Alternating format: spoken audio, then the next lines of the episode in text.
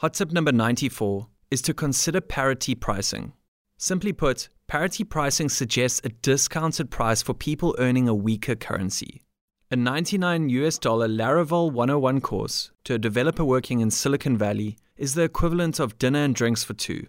But 99 US dollars to a developer working in Mumbai or Maputo is a completely different story. With the rise of remote working, location based parity pricing gets more tricky, but offering it, if you can, is the right thing to do.